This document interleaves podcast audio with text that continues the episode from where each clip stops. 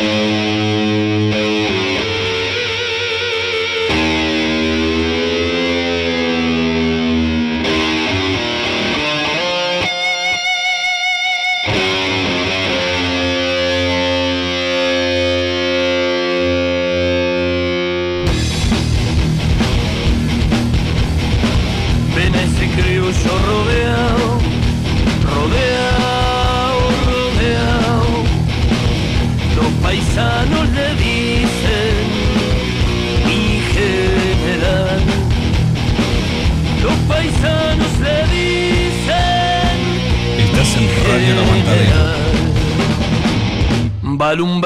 con su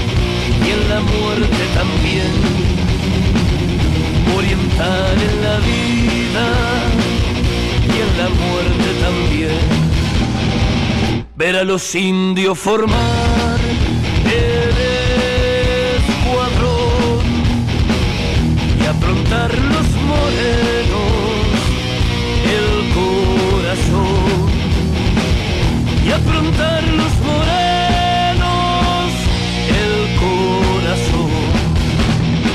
Y de fogón en fogón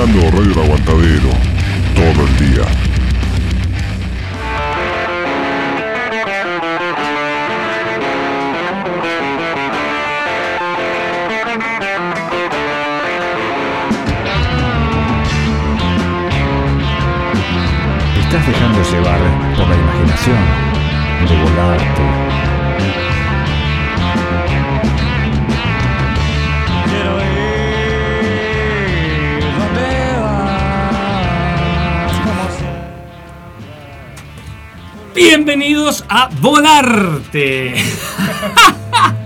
Te la hice suave. Lo hiciste suave. Te la hice suave, Zapa, porque vi que intentaste a preparar.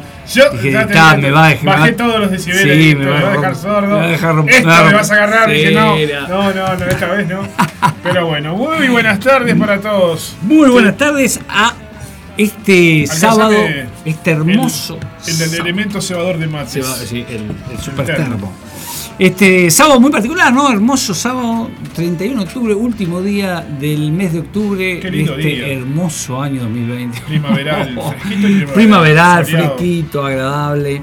¿Colgaste ropa hoy no? Colgué ropa, saqué ropa. No, tengo ropa para sacar ahora que me hiciste Yo eh, también tengo ropa, tengo ropa lavada para sacar, pero Sí, bueno, sí. Ahora- viste, uno no se puede hacer radio y ser este Amo de casa. amo de casa. No, es complicado. Hay que, hacer- hay que repartírsela. Yo tengo, que, tengo unas cuantas camisas que, que, que mi tía me lavó. Este, no las lavé yo, la- mi tía la lavó. Y que las tengo que sacar del, del, del tenderote que me las lleve el viento. Porque No es que te quiera decir que seas veterano, pero ¿qué edad tiene tu tía más o menos? 70 y algo. Sí, sí. mi hija tiene 78, mi, hija, mi, mi tía anda en los 72 por ahí. Está so- Sí. está- una- es, es una piba. Es una pendeja. ¿Sabes cómo mete? Mete, las dos meten. Mi hija, mi hija está más quedada, pero, pero son, son veteranas metedoras. Son de una familia de, de mujeres encaradoras. Ah, sí, sí. Guerreras y dominadoras. Uh. Las que mandan en la casa son ellas, mandaron Son siempre. Mujeres alfa. Sa- sa- no, son terribles. Sí, totalmente, mujeres totalmente alfa.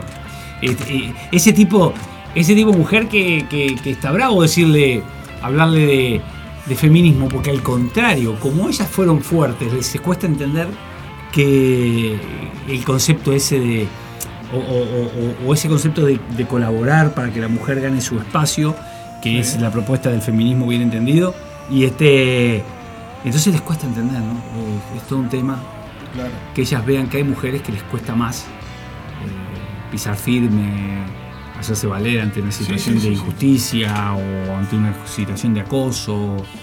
Entonces a ellas les cuesta entender eso, ¿no? Pero bueno, sus cabezas también tienen sus años, ¿no?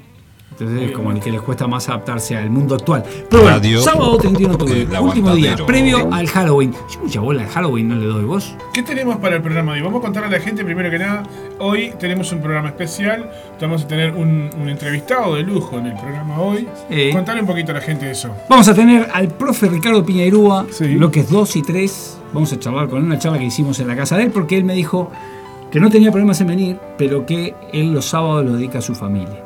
Ah, Entonces, como está en la máquina permanentemente, Claro. totalmente entendible, arreglamos un día, fui por la casa de él, así por, por Punta Carretas, tuvimos un mano a mano muy, muy agradable, hicimos dos bloquecitos agradables, disfrutables con, con el profe, y, y después este, voy a tirar un tema ahí de pique, en- ya en el primer, en el primer eh, bloque, un tema también que genera mucha controversia y que por, por lo cual vamos Ah, a dar sí. los números de contacto, las formas de comunicación. 091 030 642. Lo repito por las dudas. 091 030 642. Y El 094 teléfono- 64 21 22 Ahí va. para que puedan participar de esta de esta Agradable jornada de este tema radial. controversial. Sí. Vamos a hablar de la eutanasia. Nueva Zelanda es el primer país que legaliza en el mundo tema complicado. la eutanasia voluntaria para enfermos terminales. Vamos a hablar de eso, porque acá hay un proyecto de ley sí. que se presentó también con esa idea y bueno, por supuesto aparecieron los que están en contra de ese proyecto Ajá. de ley. Entonces vamos a hablar un poco de eso y bueno, me gustaría ver qué, qué opiniones este, nos van volcando. Y hablando de opiniones, te corté la inspiración así, me sentí casi, casi como un castrador. Sí. Porque te, de arrancaste a hablar de Halloween y yo Sí. te dije, "Oh, por presentar la temática de hoy. Pero es, es algo que es eh, imposible también. mencionar, porque es una, es una es una actividad que se viene realizando todos los años en Uruguay desde hace muchos años. No era una tradición nacional, pero como todas las cosas que a nosotros se nos pegan, lo todo lo de afuera, o sea, estamos feste- festejamos la Navidad que su- en su inicio tal vez se festejaba o se celebraba el nacimiento en la, de la era cristiana de Jesucristo, en- dentro de la creencia cristiana. ¿Cómo vino eso a, a festejar la Navidad de un viejo barbudo en un Papá traje rojo que viene con un carro tirado por renos voladores que te trae regalos eh, si te portaste bien durante todo el año? Bueno, dentro de esas creencias, que la gente dice, "Bu, pero si llegara Papá mal". Noel, pero si las llegara- brujas... eh, de pará, los- si el- llegara el- Papá Noel, pero sin llegar Papá Noel, Sí. yo te digo otra cosa. Nosotros celebramos la Navidad toda la vida, tenemos unos cuantos años y celebramos. Sin embargo, comíamos o comemos cosas que no corresponden a este hemisferio. No, O sea que igual Turrones nosotros y éramos pan dulces. turrones, pan dulce, frutos secos, Sí, en pleno verano de 40 grados comiendo frutos secos. Entonces, ¿Qué te este, pasa? O, o, bueno, o comidas que, que con muchas calorías. Entonces, que evidentemente nosotros siempre eh, somos somos de por sí un, un pueblo formado por, por inmigrantes. Entonces es normal que, que se nos peguen que las se nos costumbres. peguen tradiciones, costumbres de estos lugares. Eh, somos un país que, ya lo dijo un presidente hace casi 200 años, Berro, que somos un país que vivimos de espalda a América, de frente a Europa. Este, y en cierta medida todavía lo mantenemos a eso. Claro. Eh, hay cosas en las cuales mm, recibimos influencia europea y la, y la adaptamos como una cosa nuestra. Aunque Halloween creo que no es tan... ah, no es europeo también, creo que es celta, ¿no? Es algo así. Sí, es una tradición celta, creo, que después los En yanquis en, en realidad, yo no soy ningún experto en la materia, No, no, yo no. pero en realidad, eh, si vamos al caso, eh, el Día de los Muertos es muy celebrado en Centroamérica, más En México, en México todo, sí. eh, y en algunos otros eh, países de Centroamérica, ahí ve- vecinos de la zona. Donde se, se hacen casi, es casi como una jornada Festiva. por, por, por decir de alguna manera carnavalesca, que salen con disfraces, que salen. eso es una- que las, ca- calles, las festiva. calles se llenan de colores, de Sí, sí. guirnaldas.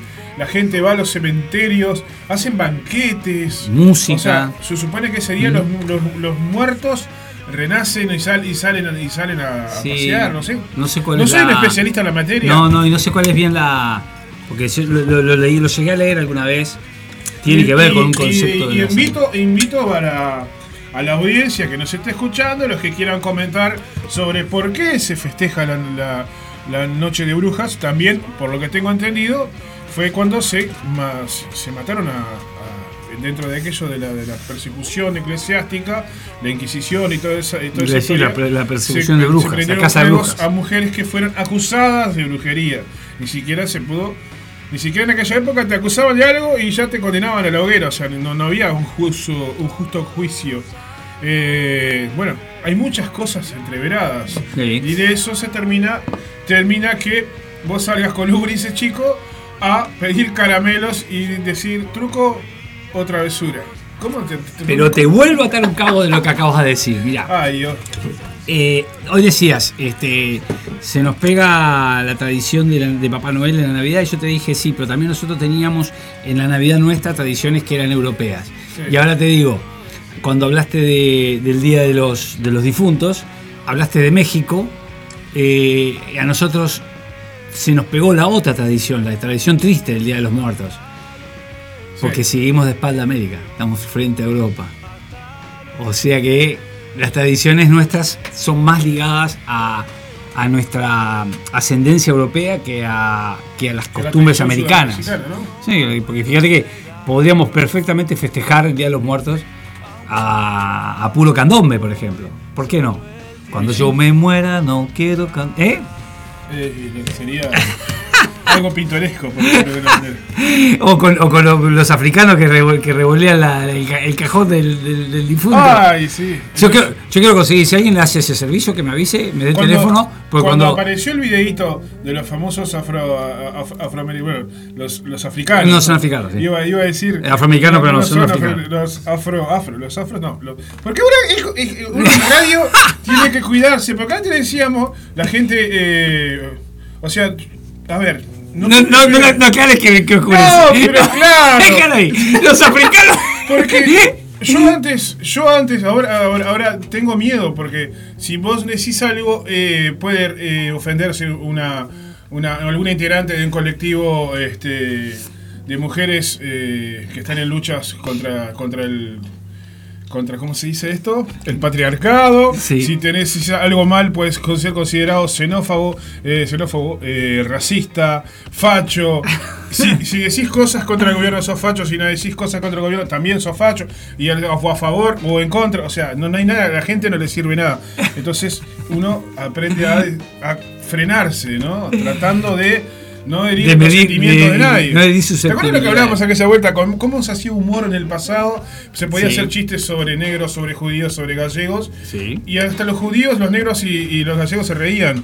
Ahora eh, todo el mundo se ofende. Decís algo, creo que la- No, no es que todo el tiene mundo que se mucho ofenda. que ver las redes sociales. Sí, ¿no? claro, no es que todo el mundo se ofenda. Yo eh, también hablábamos aquella vez que si yo tuviera que trabajar de guía, como, como trabajé en, en mi época, eh, hace, hace 13 años atrás que dejé de trabajar de guía, eh, que lo hacía en base al humor y hacía Sí. ese tipo de chistes, hoy no lo podría hacer. Claro. Entonces no es que todo el mundo Mirá, se ofende. el, Sí. la, la, la, la- la- El, el hombre de la corneta. la columna de la corneta. El hombre de la corneta. No es que todo el mundo se ofenda. Lo que pasa es que hoy, eh, primero, las redes tienen una repercusión Sí. mucho mayor. Capaz que tres comentarios en una red groseros o fuertes son mucho más fuertes que, que, que antes que directamente no. Aparte se, escu- se escudan un poco en el, en el anonimato para decir lo que se Bueno, se les- Yo, por ejemplo, exacto. yo no soy de comentar mucho en las redes por eso. Sí. Porque muchas veces me enojo con cosas así.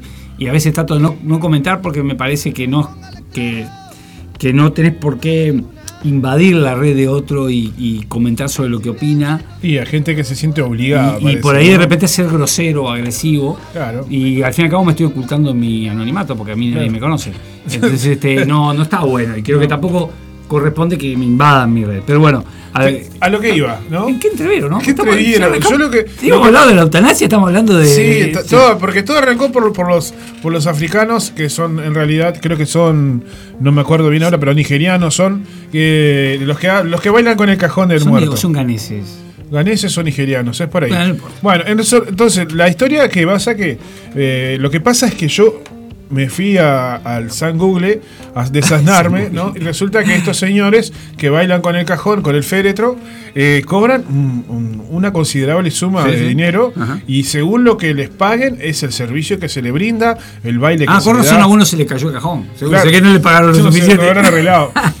O cobró y festejó antes del baile, no sé. El tema es que ah, lle- llegan a cobrar hasta, mm, o sea, miles de dólares, hasta eh, en, un, en una- un reportaje que leí, 3.500 dólares por llevar el cajón a través del pueblo, se hace toda una procesión, el pueblo va, es como un desfile de carnaval con el muerto, con el féretro, ¿no? Y el finado hoy. Y eso es tradición en, en Ghana, Nigeria, no sé en dónde es eso. Sí, no me acuerdo. Este, ahí en ese país. Y bueno, y es como nosotros tenemos nuestra costumbre, ellos tienen la costumbre de cargar el finado al, al, al ritmo de su música, ¿no? Como México. tambores y todo. Como México, Como en México salen, como- son- hasta sacan los huesos para afuera y todo. Sí, sí, este. Que estaría bueno. Yo no, no- afuera, no me vine afuera. preparado para eso, pero estaría bueno Me buscar el paisano. el por qué los mexicanos este, hacen esa, ese evento, el por qué los mexicanos eh, celebran. A ver, el Día de los Muertos. Bueno, tengo un saludo para San Martín, Google, Laurita. Silvana, Sandra, Mati, que andan por ahí en la vuelta. También un beso enorme para Marcelita, que está por ahí. eh, a Enzo, a Simón. eh, ¿Quién anda por ahí? A ver. Eh, bueno, Muriel también estaba escuchando de hoy temprano. Rosana, Chani, Rosana, Rosana Vecchio, sí, los saludamos, Sí. ¿no? El Enzo. Y bueno, vamos arriba toda esa gente. Martín también. Vamos arriba, gente, gracias. Eh, me dicen por acá, están hablando sobre una foto de mi, de mi estado de WhatsApp. Que hoy es sábado este, y bueno, vamos a festejar, así que abstenerse, ¿qué va a hacer? Estaba buscando acá el. Pero eh, como que dice que ahora es una fiesta mestiza, se mezcla. Pero quiero saber por qué, che. Claro, me tiene. ¿Lo Tiene qué? que ver con las raíces este, indígenas, las raíces em, aztecas, de los aztecas que parece que, que celebraban de esa manera. Puede ser. eh, cuando, cuando moría alguien, una celebración. Yo no venía preparado. festiva, yo debo reconocer que yo no venía preparado para hablar sobre el tema. pues, sí, no, no, por supuesto. Estoy, estoy- yo vine a. estoy con San Google y el amigo Wikipedia Sí. averiguando ahí a ver. Un abrazo también para Laurita, para Germán, para Ana Laura, para toda la gente ahí. eh, para no sé, Lenzo me manda un audio. Eh, el Pepe Rosea allá por Tacuarembó, que se está. Mirá, me mandan fotos, me llegan fotos de Tacuarembó. Mirá. Esto, se castigan Opa, ahí, ¿eh? Qué castillito, eh. Por Mirá, Dios, mirá, mirá. eh. Colaboración de, de Mariana, Mariana de A ver. Mateo. El culto de la muerte es una práctica prehispánica, es ancestral. De hecho, en el calendario México se puede observar que entre los 18 meses que forman este calendario había por lo menos 6 festejos.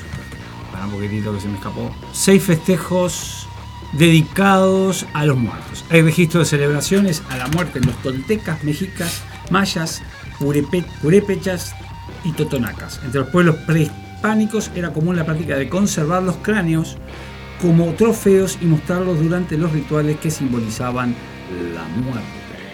Eso por ahí, y a ver que agrega algo más. El Día de los Muertos es un símbolo nacional y parte de nuestra cultura. Celebramos a nuestros muertos acudiendo a los panteones, llenando con flores. En nuestras casas pondremos altares para que las almas queridas lleguen al más allá. Es el día donde los muertos y vivos comen, beben y las familias acuden al cementerio para cantar a las tumbas. Hay una, peli- de caricaturas muy buenas llamada Coco que habla un poco de la tradición mexicana. Agrega Mariana de Mateo en su aporte a Volarte. Y te voy a contar una cosa, ya que, que hablamos de los muertos y, de, y del cráneo. Y del cráneo. ¿Cuál es el deporte autóctono uruguayo? ¿Vos sabés cuál es el deporte autóctono uruguayo? No, ¿cuál es? Vamos a una cosa. Vamos a dejar la pregunta en el, en el aire. ¿Cuál es el deporte autóctono uruguayo? Y, me- y a medida que vayan respondiendo, en el último ¿La bloque. bocha? No. En el último bloque. No, no. ¿La taba? No, no, no, no tires, no tires. este, en el último bloque vamos a hablar del, del Es que pienso en algo que hacían los paisanos y los indios en, la- en- en tiempos lejanos, pero no se me ocurre nada. Ah, bueno. Bueno. Este, habíamos planteado otro tema, pero bueno, Eh, ya nos fuimos, típico de volarte, típico volarte. Canción. queremos hablar de la eutanasia y terminamos hablando de Halloween. de- y del Día de los Muertos. Y del Día de los Eh, Muertos, que- estamos a que ver 31 con- de octubre. Solamente quiero decir esto en re- relación Dígame. a la eutanasia. Nueva Zelanda se convirtió este viernes, hablábamos hace un- en septiembre creo, en el primer país del mundo en aprobar el en, en referéndum la eutanasia voluntaria para enfermos terminales. El 65% de la población votó a favor de eso. Mirá. Nueva Zelanda fue el primero, ¿de acuerdo? Acá en Uruguay hay una propuesta presentada por López Pasquet, el Partido Colorado, para llevar adelante esa idea, ¿no? Que establece el proyecto. El texto tiene siete características. Deja sin responsabilidad al médico que accede al pedido de dar muerte o ayudar a darse muerte al paciente que está enfermo de una patología terminal. El médico debe recabar una segunda opinión de otro médico antes de llevarlo adelante. Se establecen dos entrevistas con, el, con, el, con la persona. Sí. Y luego un mínimo de tres días contados, a partir de la segunda entrevista, la persona puede ma- manifestar su voluntad. Siempre se puede cancelar la voluntad. Es responsabilidad del médico asegurarse que la persona va a utilizar los métodos, para sí. Claro, no, no vas a limpiar a otro, ¿no? Pido el permiso de eutanasia y limpio a otro. Y luego de constatarse la muerte, el médico se lo comunica al comité de, bio- de bioética. Pero existe quien, por supuesto, se opone, que es un sector que se llama, un movimiento que se llama anti-eutanasia, para que tiene un nombre por ahí, el grupo, eh, ta, no sé, no veo el nombre del, del grupo, que es liderado por otro diputado que se llama Rodrigo Goni, que es del Partido Nacional. Se llama Prudencia, Prudencia Uruguay. Prudencia Uruguay está en contra de llevar adelante esta propuesta. Eh, a ver si encuentro el porqué. No lo encuentro. Pero bueno, dejamos dos, dos temas tirados ahí sobre la mesa. Eh, el tema de la eutanasia. Vamos a una pausita. Vamos a la empezamos. pausita. Y les que, dejamos la, pre- la pregunta colgada. Así que- 091, repi- escuchame acá. 091 030 642 094, 6421 22. ya sabes, comunícate. Estamos en Volarte.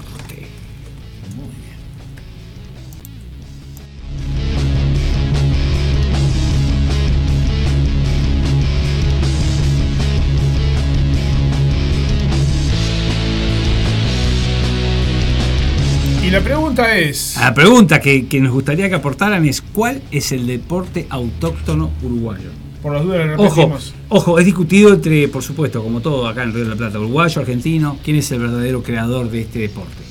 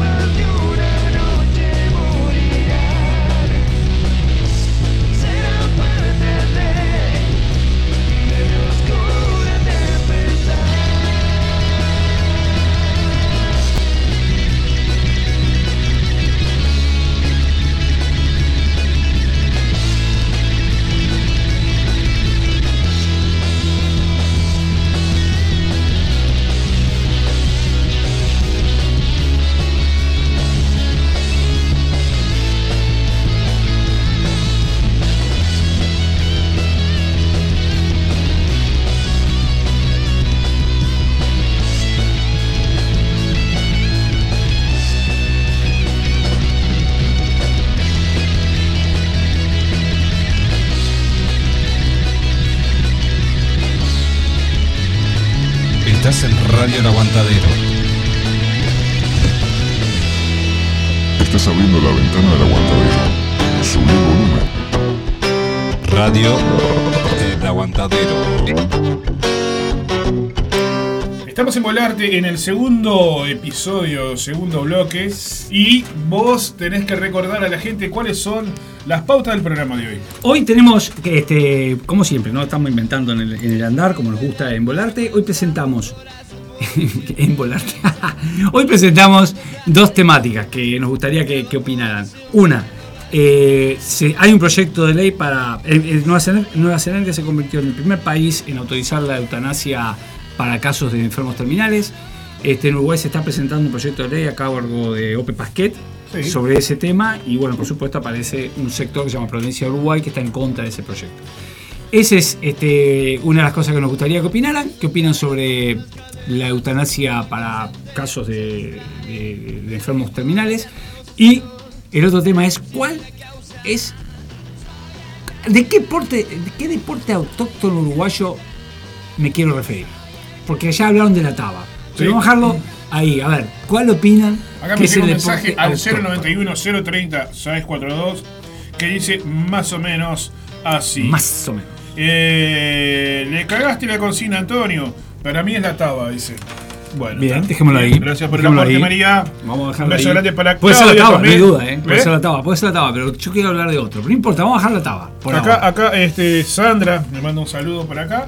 ¿Y qué dice Sandra? La abuelita. No, la abuelita. la bolita. la abuelita. Y bueno, en este bloque vamos a, a, a presentar la nota con el profe Piñerúa. Al profe Piñerúa lo, lo conocí de forma, digamos, impulsado. Alguien me, hizo el contacto con el profe para hacerle una propuesta para su programa 13 a 0. Este, a él le gustó la propuesta, pero no a sus compañeros, entonces nunca se llevó adelante eh, mi propuesta en, ese programa. Eh, pero bueno, quedó un vínculo, quedó un vínculo con el profe muy lindo, tuvo un gesto muy lindo conmigo ligado a mi hija menor. Eh, y bueno, quedó ese vínculo y producto de ese vínculo se me ocurrió traer al profe Piñerúa al programa Volarte.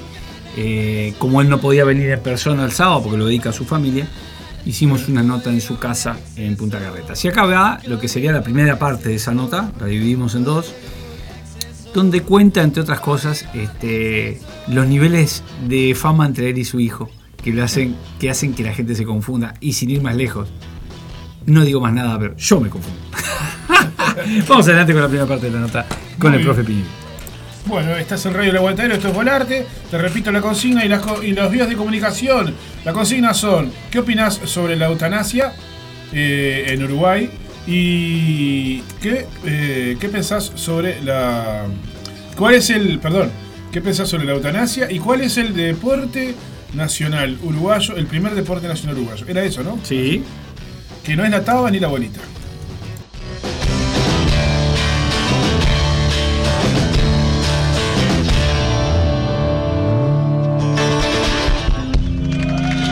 Estamos con Jorge Piñeiro. No, Ricardo Piñeiro, perdón. No te preocupes. Arrancamos, arrancamos de pique, arrancamos de pique. Porque todo el mundo me dice. ¿En serio? Sí, sí, sí. No, no pasa nada más. Como yo- para mí es un halago, no es un insulto. Así que Para mí lo que pasa es que sos el profe. lo dejo pasar tranquilamente. Mira, además yo te tengo agendado como profe Piñeiro. Ayer, ayer este, en la producción de la letra chica, después de no sé cuántos meses, todavía me siguen diciendo dos por tres Jorge. Así que imagínate, no me va a molestar para nada. No, aparte, Toma parte de, de- de- Lo que pasa es que te conozcan porque sos el padre de también, este. Tiene cierto orgullo, ¿no? Voy caminando por la calle y me dice, sobre todo pasa mucho, que va un padre o una madre con, con un niño o niña, y entonces yo paso por al lado y le dice, ese es el padre del piñe. excelente. Piñe, le dice en voz baja, pero dice, Porque aparte yo me imagino el proceso, ¿no? Inicialmente eh, él era el hijo de profe. Para mí sería, debería ser lo clásico, ¿no? Vos, sos el, eh, vos sos el hijo de profe. Sí, lo que pasa es que no. Ahí hay una cosa que es. Es decir, si bien su vinculación con los medios se la produjo a través mío, este, que bueno, empezó a trabajar con nosotros eh, cuando hacíamos público compañía Nuevo Tiempo, él pega un salto muy rápido y yo, yo sé que hoy hay más o menos tengo cierto, la, la gente sabe quién, más o menos, alguna gente sabe quién soy. Este, pero en aquel momento yo también recién estaba empezando. Entonces es como que él pegó un salto muy rápido, muy alto, cuando metió aquellos programas de Canal 10, dos o tres programas seguidos de Canal 10, a Ray Vamos, y después uno que hacía en el verano, no me acuerdo cómo llamaba. Y este, y muy rápidamente se transformó en un tipo muy conocido. Yo igual no lo Antes decía. que yo.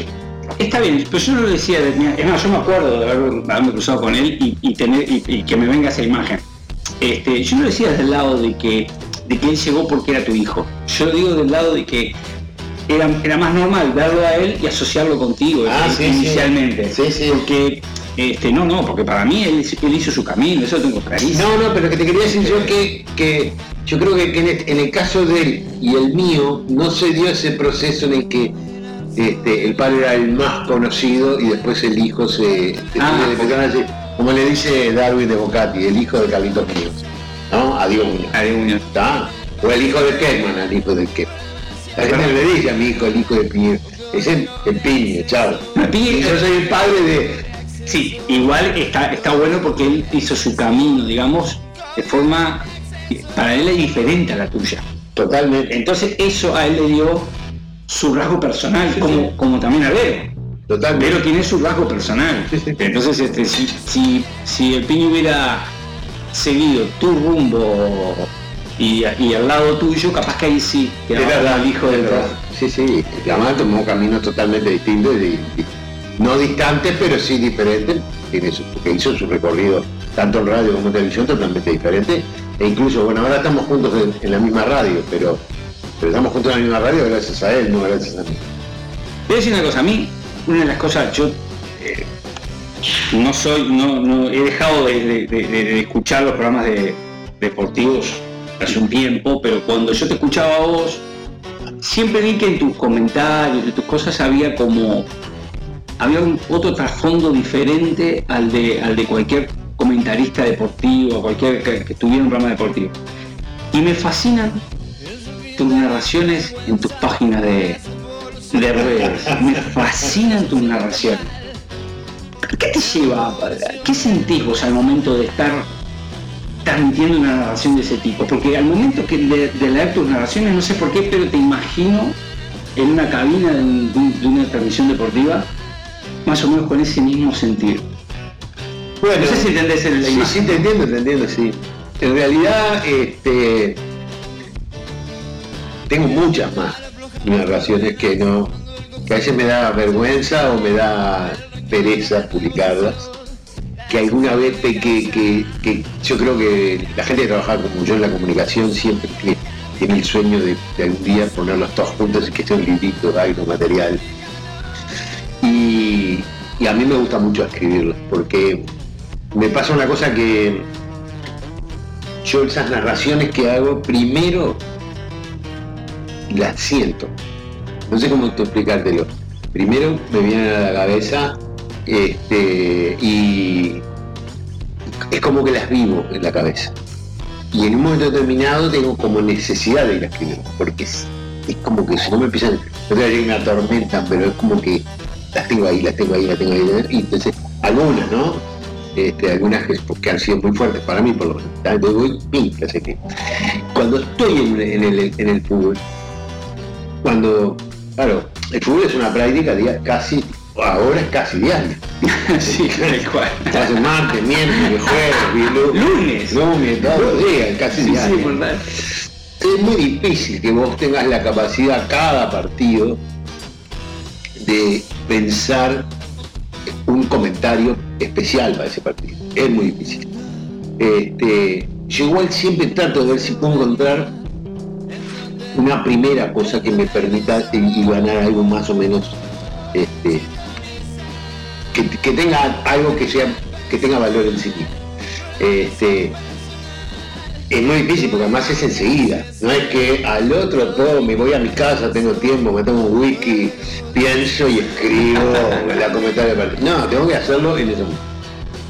Por eso siempre me acordé de, siempre, siempre, a- que es una pavada, pero hace mucho tiempo yo leí un libro de, de un escritor amigo de García Márquez que escribió como una especie de biografía de García Márquez, ¿no? Co- como un re- reportaje en realidad, ¿no? Y entonces él con Gabriel García Márquez cuenta que él para escribir tenía que poner, se levantaba muy temprano y necesitaba una resma, o sea, un paquete Sí. de hojas sin abrir y una rosa en, en un florero. Y empezaba a escribir. Que si la primera línea no le gustaba, rompía la hoja y empezaba de vuelta. Y que. Y entonces, y medio ahí como que yo me quedé pensando, lo primero que decís es lo más importante. Es lo primero, porque es lo que te va a conducir hacia el final. Entonces, pensar, eh, eh, tanto cuando hago algunas cosas de esas que escribo, como cuando, cuando, este, cuando voy a hacer un comentario, trato de ver qué es lo primero que voy a decir. O sea, tengo la idea, ¿tá? yo quiero terminar con esto, pero ¿cómo lo empiezo? Porque creo que eso es lo que hace atractivo a... Sí, y le da cuerpo. Y le da, sí, No, porque- porque el- lo que me gusta, por lo menos. No, no, no, pero es que es así. Al, al- al- yo por lo, lo que yo siento de lo que vos haces, este, va por ahí me parece. Este, cuando vos comentás algo, incluso, incluso, incluso en este, no tanto en la letra chica porque vos ahí estás más como moderador, pero en las cosas que yo te he visto, cuando vos comentás algo, tiene cuerpo lo que vos comentás. Bueno, muchas gracias. No es, no es algo, no es algo donde usás un latiguillo o una muletilla. No, no, no. Tiene un cuerpo de por sí y, y- y lo estás trasladando hoy por hoy en las redes, en las cosas que, que, que para mí lo veo muy lo veo muy similar a lo, a lo que, o sea, siento como que el, el comentario va por ahí. A eso, Sí, a eso Sí, sí, está bien. Este, sí, yo creo, eh, yo te trata- siempre trato de, obviamente, de evitar los lugares, no, no, no, no porque sean comunes, sino lugares que les cuales me no aportes nada, simplemente digas lo que todo el mundo dice. Y bueno, está, yo qué sé. Sí. Son mis características, Ah. ¿no? Trato de, de, ponerme del otro lado, de, de pensar, bueno, Rentista salió campeón. ¿no? Entonces, este, tratar de no caer en el, en el pecado de hablar de Nacional. No, Nacional perdió la final, no, la final. Pero es verdad, pero tenemos la, la- tenemos la tendencia, porque, ¿por qué? Bueno, porque los grandes son los grandes, porque más de la mitad de la población, porque estamos influidos por eso, porque esta cultura del Uruguay de hablar de la práctica, no del lucha. Y, este, y, y las necesidades económicas también. Si vos transmitís los partidos de los chicos, no, te- no vas a conseguir un luchador. Que transmitir los partidos de los grandes, no tenés más remedio. Eh, marketing, que sí o sí. la libertad está muy asociada a la economía. Y si no tenés libertad económica no podés hacer lo que querés. Entonces, en realidad nunca terminás haciendo lo que querés, sino lo que, lo que podés. Este, y bueno, está, entonces yo trato de hacer eso, de, ver si puedo encontrar una vuelta para... Otro día me planteé, este, antes de empezar a comentar, bueno, voy a hablar Rentista, su historia, para lo que hizo, el campeonato, el partido, y después termino con eso. Y no empiezo con Nacional y después termino con Rentista. Me viene la imagen, llegué mamá, me viene la imagen. O sea, es, llegué mamá es impresionante, ¿no? Pero vos sabés que a mí la, la que me gustó mucho, que llegué mamá si se quiere, este, tiene un, un- un horizonte claro en el momento que vos lo estás transmitiendo. Sí, Pero igual está bueno porque digo eso y, y me contradigo, porque si bien va apuntado a algo, no arranca desde ahí, arranca de otro lado, arranca desde el abuelo, del desde, el, desde el bisabuelo que le puso nombre en homenaje a. Este, y de- con ese mismo perfil escribiste el, el otro, el de tu amigo, que también me llamó mucho la atención, porque cuando no sé cuál de que te ibas a agarrar trompada o que te ibas a matar, así, y que terminaste. Es como que arrancás de un lado que el lector o que le escucha inicialmente no, no ve por dónde vas a ir Claro. y terminás desembocando. Bueno, eso es lo que te decía, que, para mí el inicio es lo más importante, tratar, o sea, yo, yo tengo, bueno, yo no soy un escritor, ¿está? Ah, soy un tipo que a veces se sienta en la computadora y escribe algo porque le sale, porque Pero cuando lo hago igual, yo tengo la, necesidad de, o sea, trato de hacerlo de una manera que, que me dé satisfacción a mí, primero que nada, porque es lo que, lo busco, que tenga algún encanto, que no sea solamente. Entonces, eso que vos planteás es así. Es decir, yo sé a dónde quiero llegar. Pero necesito saber cómo empezar. Y no, no cómo empezar, o sea, pues si yo, yo hago la historia, bueno, está, eso, con eso tú que decís, llegué mamá, o las medias rojas, que son la que, lo que vos decís. Si yo, si simplemente que, que, que conocí a mi amigo, casi nos peleamos, no sé cuánto, y no le, no le pongo un hilo, como que no tiene gracia. O sea, me parece que, el relato es, es eso, ¿no? Ahora, hace unos días, pues tampoco es que escribo mucho. Cada tanto me viene una idea y, este, y, y lo que trato de buscar siempre es, en esas cosas lo que trato de buscar es una excusa. Realidad para contar los textos. Eso es lo que yo trato de hacer. Una excusa para contar una historia. La excusa de, de, de, este de las medias rojas es para contar la historia de una amistad. Pero también ahora el otro día hice una historia porque quería hablar del baifútbol de AEU que yo publiqué. No, no quería hablar, no, la publiqué, la hice.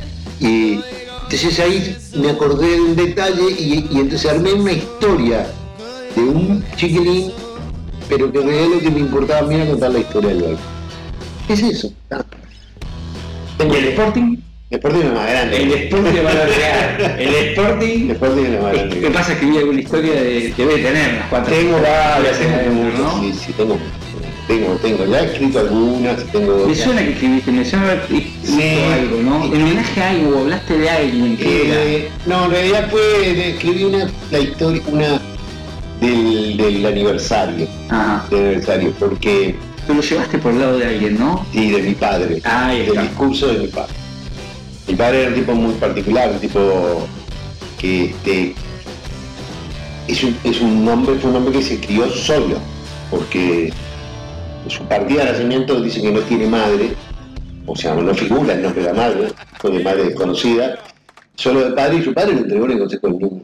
Entonces Ah, se crió solo y, este, y era muy emocional, muy inteligente, muy emocional, muy inteligente y, y con las, es un resiliente, como le Eso te iba a decir, un gran resiliente. con las dificultades que tenía en ese momento de comunicación, pero le encantaban los. Entonces él, él- él- cada comida del Sporting o cada fiesta que había, él se, se, Se paraba. Se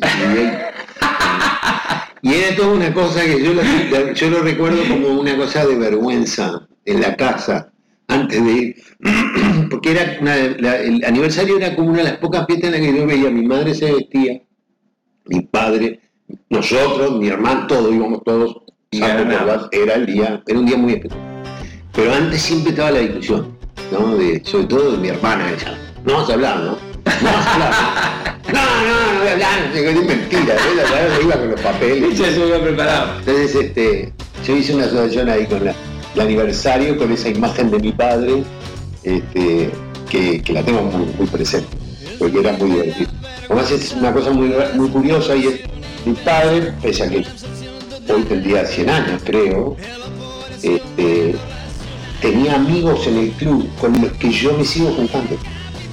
Ya, nosotros nos reunimos un- el primer jueves de mes, una barra de que son de, de viejos, gente vieja del Sporting y viejos, muchos. Yo soy de los más jóvenes, imagínate.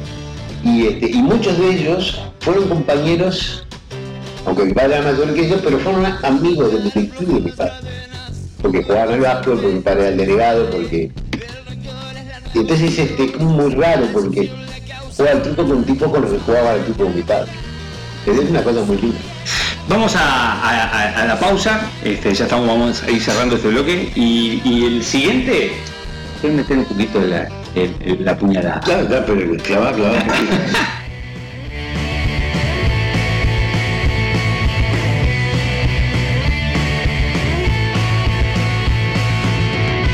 Tantas noches aguantado por un mostrador, como si fuese lo único que hay. Con la mirada fija en aquel licor,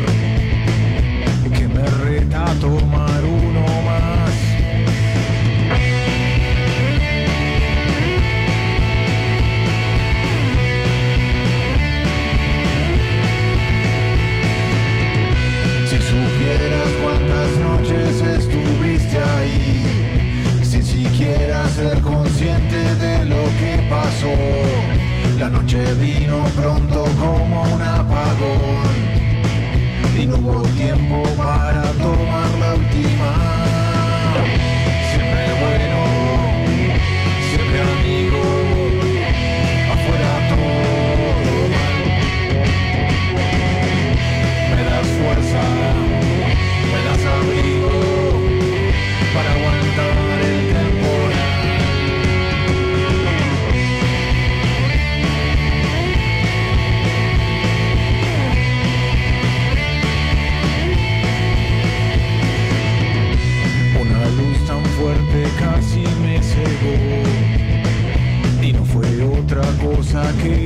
canción sonaba en mi mente hasta el desvelo. Tomé mis cosas y salí.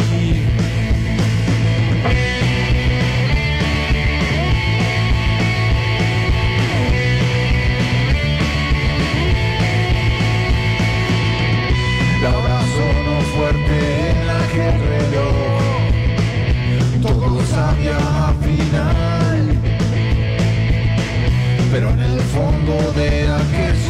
Rincón, las almas querían más y más. El trueno vino pronto y no se hizo esperar. Sonaba en el pecho y en el costillar. La fuerza en vivo se hizo placer. Pura vida ya lo ves. Siempre bueno,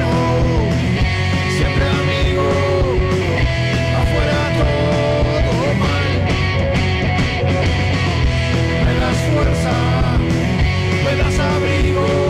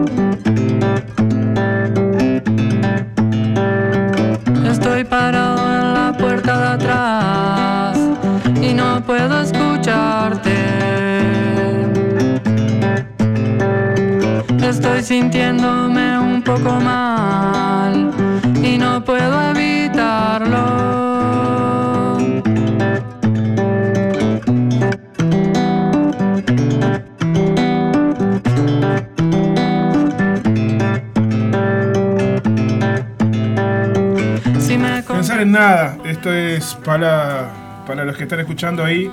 Eh, hombre grande, que es un, es un gran cantante de Colonia que, que está haciendo su carrera solo después de haber abandonado el trabajo con la banda Yogurt, eh, que nos dejó canciones como Maite.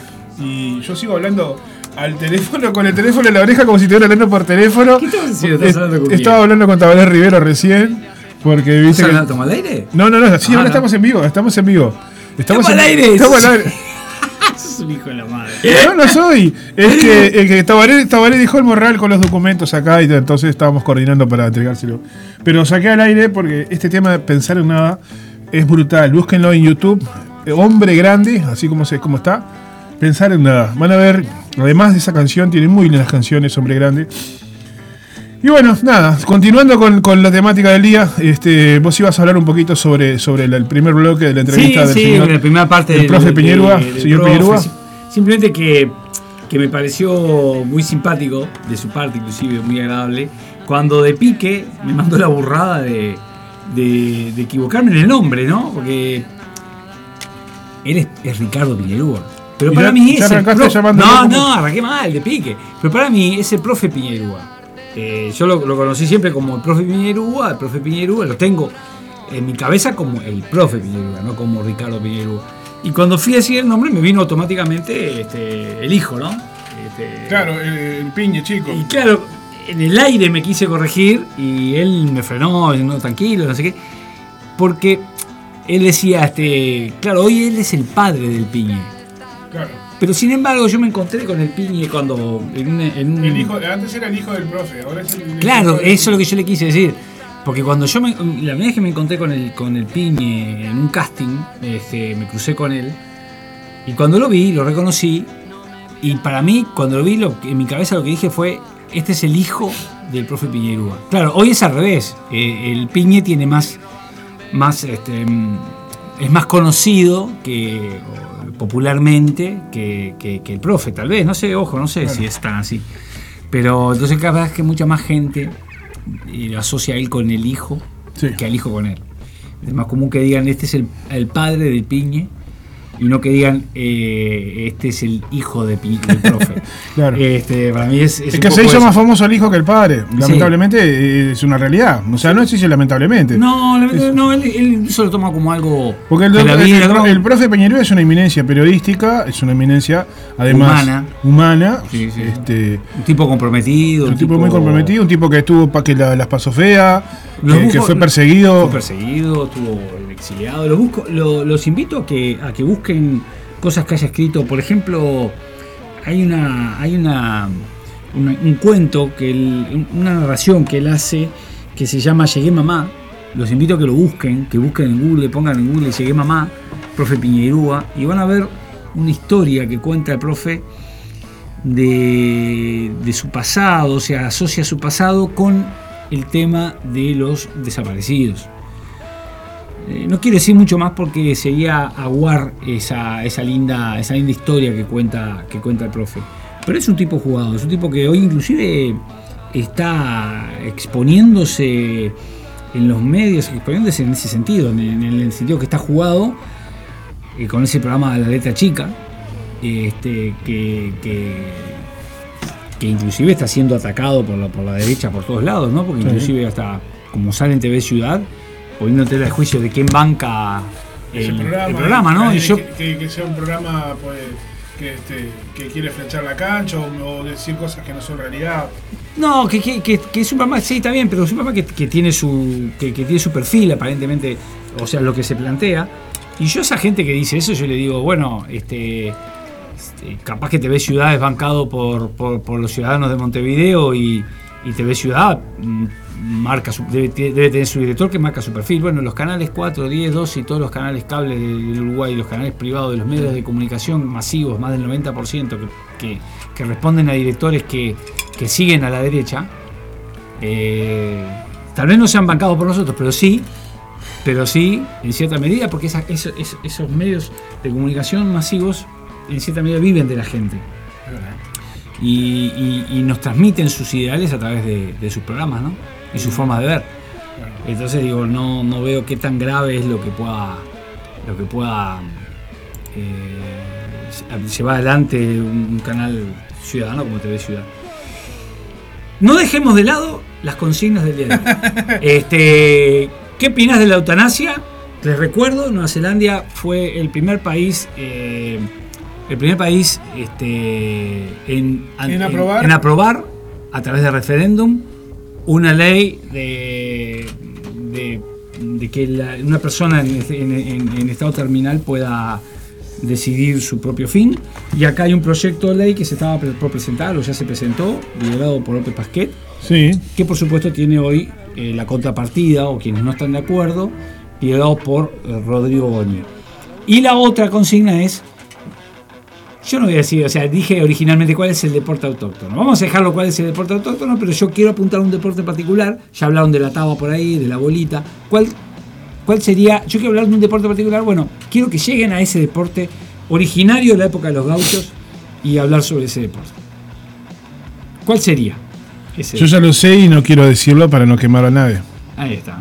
No Quiero, primero que nada, este, eh, quiero decir dos cosas. Un abrazo para el Vidal del discurso de los ignorantes, compañero que está con el, su, nuevo programa los lunes de 19 a 21 horas acá por Radio Aguantadero. Eh, bueno, este saludo para el Carcamán Gómez, que nos está escuchando por ahí. Eh, después, ¿quién más anda por ahí? Bueno, Chani Robson, que creo que está escuchando porque mandan cosas ahí al grupo de la radio. Rosana, que también está escuchando de Colón. A toda la gente que anda ahí en la vuelta. Eh, repetimos las vías de comunicación. 094642122 Y 091 030 642. Vos tenés algo para aportar ahí. Sí, eh, me están escribiendo a través de un grupo de una filial del Club Nacional de Fútbol de Madrid. eh, Sí. Desde Madrid o desde España, no sé exactamente dónde está En España. Javier Nogueiras, que me dice, de Radio El Aguantadero yo le hice camisetas a Radio El Aguantadero. ¿De Radio El Aguantadero?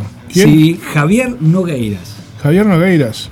Puede ser, han pasado. ah, ah, nos Han pasado varios hacedores de Ah, camisetas. No sé, este, puede ser, Javier Nogueiras, puede ser. Ojalá que se que le dé tiempo para conectar, o sea, sí, está bien. Ojalá que me mande más datos. No me mande más datos, Javier. Así te. Hey Javier, por favor, si estás escuchando, comentanos Sí, cuándo necesite las remeras que queremos saber si hay algún recuerdo de eso, porque estamos recolectando material de, de estos 10 años, material gráfico, recuerdos, este, bueno, de todo un poco para hacer una pequeña eh, biblioteca virtual de, de todas estas cosas que nos han pasado, de las lindas y de las feas también, porque esas ha- hacen parte del crecimiento de la radio. Eh, yo me fui Hace un poco de tema. años, me dice. Uy, ¿qué es esto, por Dios? Hace mucho- están aplaudiendo las camisetas que hizo Javier Nogueiras. Hace muchos años ya, dice. Eh, tenían una, una- hicimos serigrafía y uno de los trabajos fueron camisetas para Radio El Aguantadero. Qué bárbaro. Mandá más datos, Javier, mandá más datos, viejo. Mandá más datos, mandá más datos. Vamos Bueno. a otro, a otra pausa y A volvemos con el, el La segunda parte. sí, sí, sí, yo te, dije- te iba a decir algo y me... me- me- No, me- dale, hable entonces. hable. No, No, no, no no. quiero, no quiero. Ahora no digo más 2009-2010 me dice, más o menos. 2009-2010. Ah, mirá, al principio. Al principio, evidentemente. Qué bárbaro. Sí, sí. Mandá más datos, bueno, hay que mandar más datos. Vamos a pero- una, una ¿Qué pequeña... haces? una ¿Pequeña pausa entonces? ¿No vas a hablar lo que ibas a hablar? No, lo voy a dejar para ¿Te vas a repetir? No, no me voy a repetir. No te vas a repetir. Pero no arriba.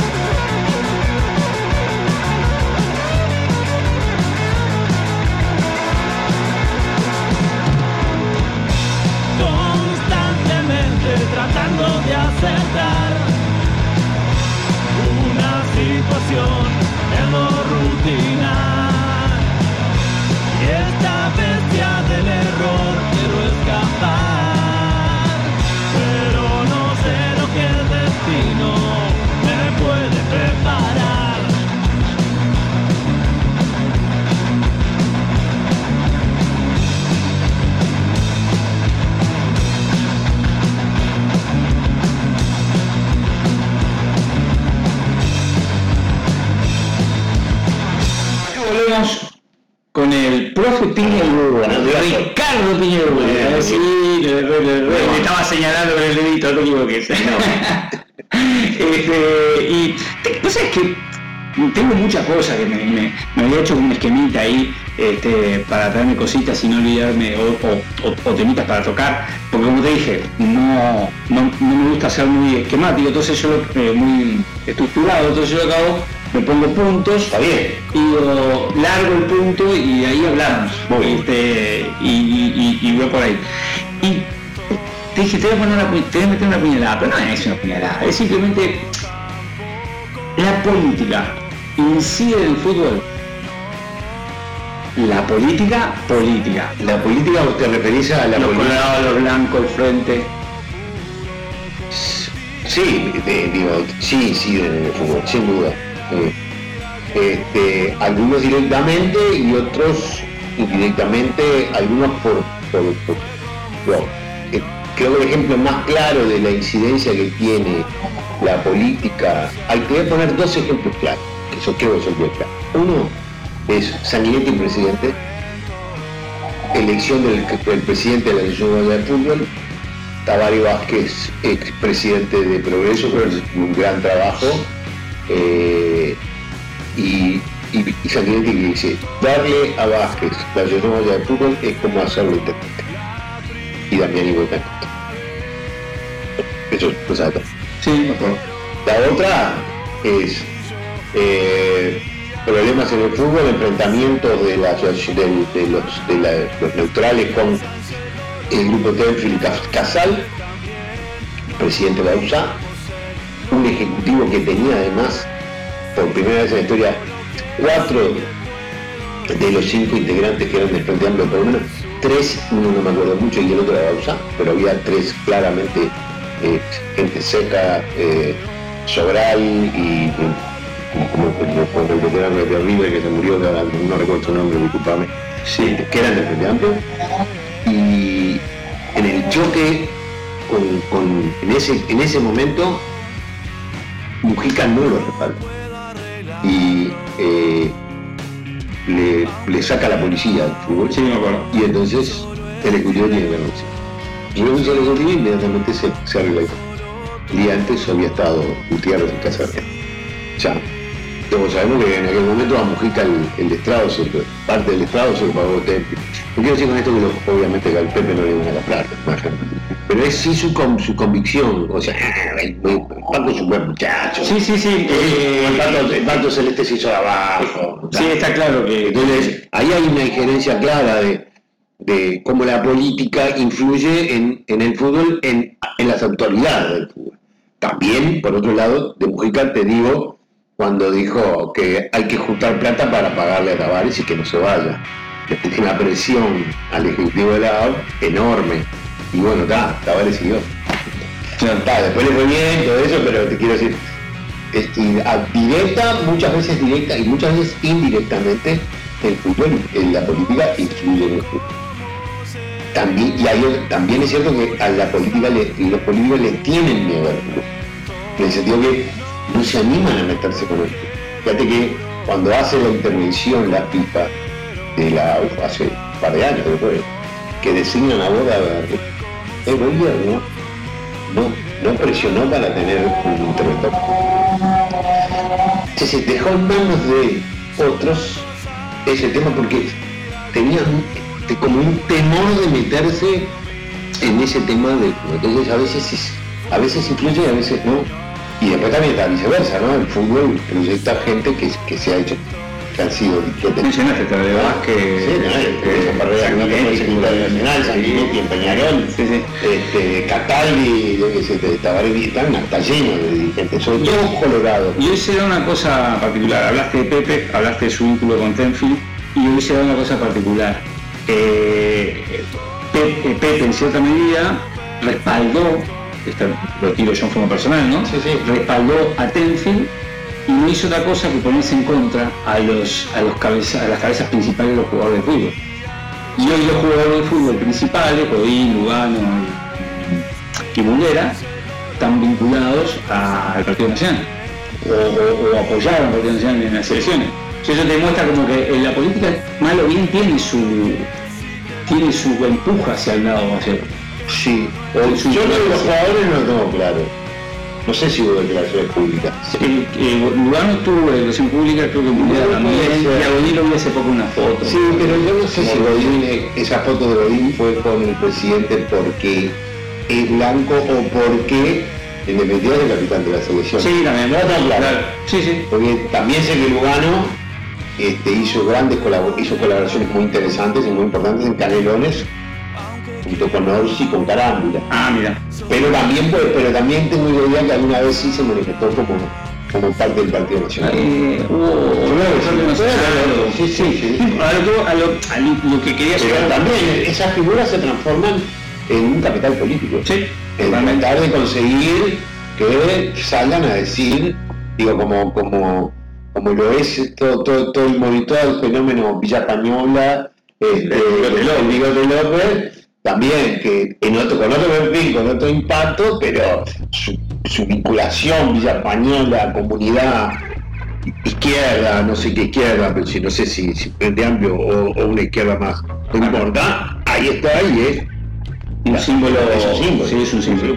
Es un símbolo. Y que a su vez, si vos te pones a pensar en la historia del fútbol uruguayo, cuando nacen los partidos eh, Nacional y Peñarol, nacen con los blancos y los colorados. Sin duda. Con, con, este, mirá, es más en la historia del partido de fútbol nacional que, que los céspedes se estaban peleando en la guerra grande que aparecen sobre la hora del partido. Estaban en Argentina, exiliados y los dejaron entrar a jugar el partido. A jugar partido de fútbol. Sí, sí. Mira, eh, ahí la historia del Partido Colorado, sobre todo, es una, una historia está extrem- es muy vinculada a la- al deporte y a los dirigentes deportivos. No te voy a decir yo, no soy quien más sabe, pero con mucha gente que hablar. Si vos te pones a pensar, te vas a encontrar con que hay una cantidad de, es decir, como que el Partido Colorado tenía una red, este, no sé si fue intencional o surgió, pero es una red de, de vínculos con la comunidad a partir de los clubes. Digo, de alguna manera, seguí teniendo a Maglione, que es el presidente de, de la- del Comité Olímpico, este, a, a- a mi presidente, a Nay Castillo, presidente de Defensor, y si vos empezás a mirar una cantidad de lados, te vas a encontrar que la mayoría son miembros del Partido. Bueno, Jorge Barrera fue diputado del Partido Colorado. Igual, a ver, no, no es una crítica lo que estamos diciendo, sino que es una... Es un, No, no, no, no, es una crítica. Porque ¿qué pasa? Es natural que pase eso. ¿Por qué es natural que pase eso? Porque el fútbol, en cierta medida, forma parte de la idiosincrasia uruguayo y está enraizado en un montón de movimientos sociales. Entonces, en cierta medida, si ves políticamente eh, un camino político, puede ser el camino del, fútbol. Sí, O al revés, el fútbol te puede llevar a la política. Igual no necesariamente tiene que ser un camino político, a veces es simplemente un- una vinculación social eh, con la comunidad. Si, Valle inventó los famosos clubes, ¿no? Este, los clubes como los clubes de políticos, ¿no? Como centros comunales de la comunidad para discutir. Este, bueno, ahí te empezás a vincular con el barrio, no te vinculas con el cuadro de fútbol, con el cuadro de bajo, con el cuadro de fútbol, fútbol, con las necesidades de la- de- de- del entorno. Y ahí hay un detalle que, que- que no sé si se ha corregido si- o si ha cambiado. Y a la izquierda siempre le costó reconocer la importancia de, de esas comunidades, de esas cosas comunitarias, del fútbol, del básquet, del básquet, siempre le costó. Sí. Este, porque la izquierda pensaba en, el partido político y en el sindicato, ¿no? Y no en, eso.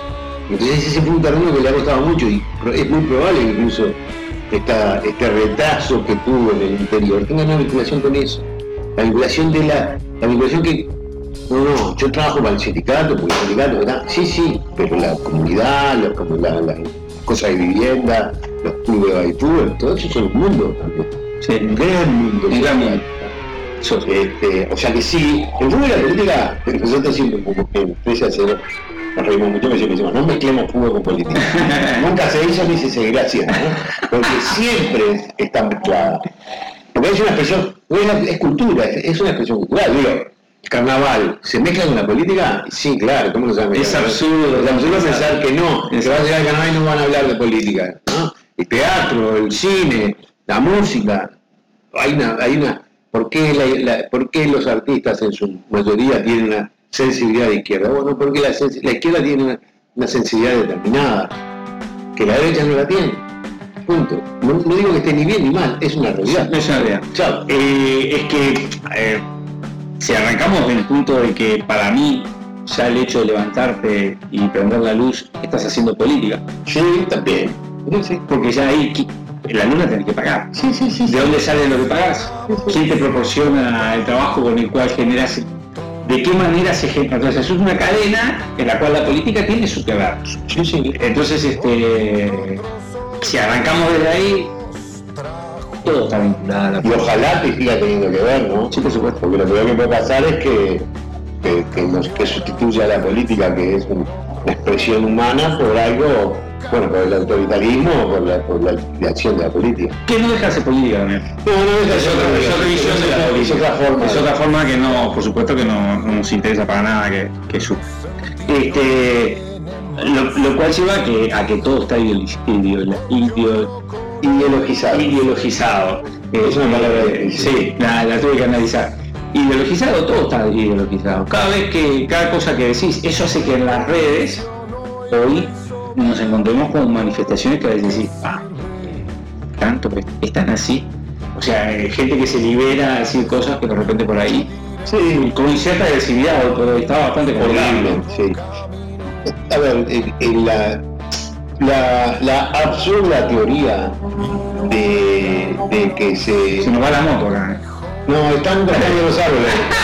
La absurda teoría de que cuando se terminó el campo socialista se había terminado la ideología es una estupidez, porque en realidad la ideología es lo que nosotros pensamos. No, no, no va a dejar de la gente pensar porque no existe más aquello. Vos seguís teniendo tu pensamiento, forma de, de tu interpretación del mundo, de la vida, de cada cosa. Y, bueno, y cuando se, con- conjuntan esas cosas, se hace un marco teórico, se transforma en una ideología. La ideología es, impersonal, es interna, o sea, todos tenemos una carga ideológica, no la podemos evitar.